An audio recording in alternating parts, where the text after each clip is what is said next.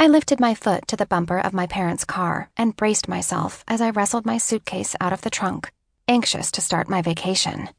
A cloudless blue sky stretched above me, and a salty breeze tempered the August heat. The perfect way to begin an end of summer getaway.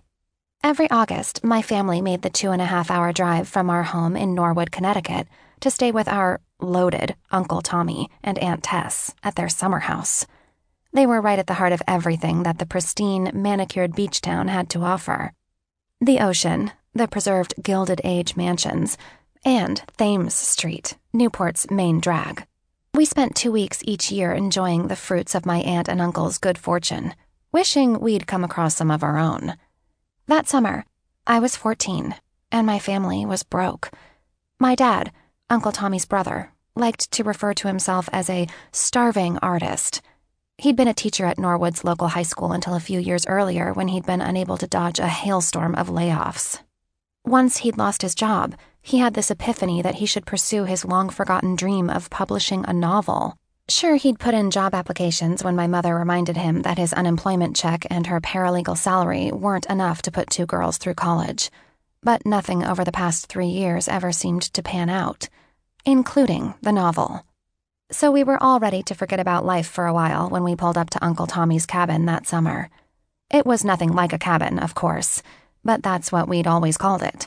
Originally built in 1902, it had been a Victorian before various additions and build-outs turned it into the turreted 2,400 square foot thing with a porch that currently stood on the property. Whoever owned the house before obviously hadn't been into the whole historical preservation craze that permeated the rest of Newport. Not that I complained. Everything was modern and clean, and I didn't have to share a room with Miranda. Plus, having restored mansions and the beach practically in your backyard had the crazy effect of making everything seem right with the world. If only I could get the damn suitcase out of the car. I wasn't sure what happened next, if the hard smack that impacted my upper arm caused me to jostle my suitcase loose, or if the case had just broken free of whatever it had been caught on and flew out of the trunk. Either way, my butt hit the ground, and so did my luggage, right after it bounced off my foot. Ow! I grabbed at the stinging spot below my ankle and massaged it. Are you okay? I looked up with a jolt at the sound of the unfamiliar voice. It belonged to a boy about my age. He and an older man peered over the white fence that separated Uncle Tommy's driveway from theirs. The boy's thick black hair flopped over his forehead, and both his hands stretched toward me, though I didn't know how he planned to help with a fence between us, or while wearing a baseball glove. Sorry about that, he said. Completely my fault, the man added, waving his own gloved hand in the air. He pushed his glasses up his nose. I missed it by a mile. Are you all right? Only then did I notice it, the worn looking baseball nestled in the grass a few feet from where I sat. I'm fine, I lied not wanting to make a big deal. I let go of my foot and stood to retrieve the ball, wishing I had more hands to rub all the places that hurt. Jimmy! A voice carped through one of the open windows in the house behind the fence. Where's my Swiss Army knife? The older man sighed and shook his head, his thin shoulders sagging. In a box in the hall closet, Dad. Exactly where I told you I put it. He called back. I can't find it. Get in here, would you? The man's mouth twisted as he abandoned his glove and turned toward the house, stopping to give me a look of regret. Again, my apologies.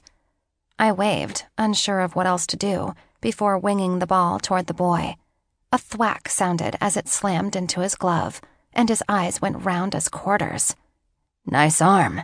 He grinned revealing a row of metal braces and drawing my attention to a small beauty mark beneath the left side of his bottom lip. For a girl? For anyone. I laughed and walked toward him.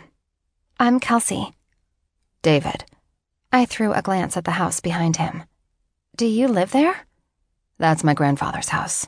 He grumbled when he said it and looked at the ground, like it embarrassed him. Really? I pointed at the house behind me. This is my uncle's house. We're here at the end of every August. I don't think I've seen you before. We usually come at the beginning of the month. My dad helps pay Grandpa's bills and stuff. Under his breath, he mumbled something that sounded like, makes sure he hasn't killed himself yet. David cast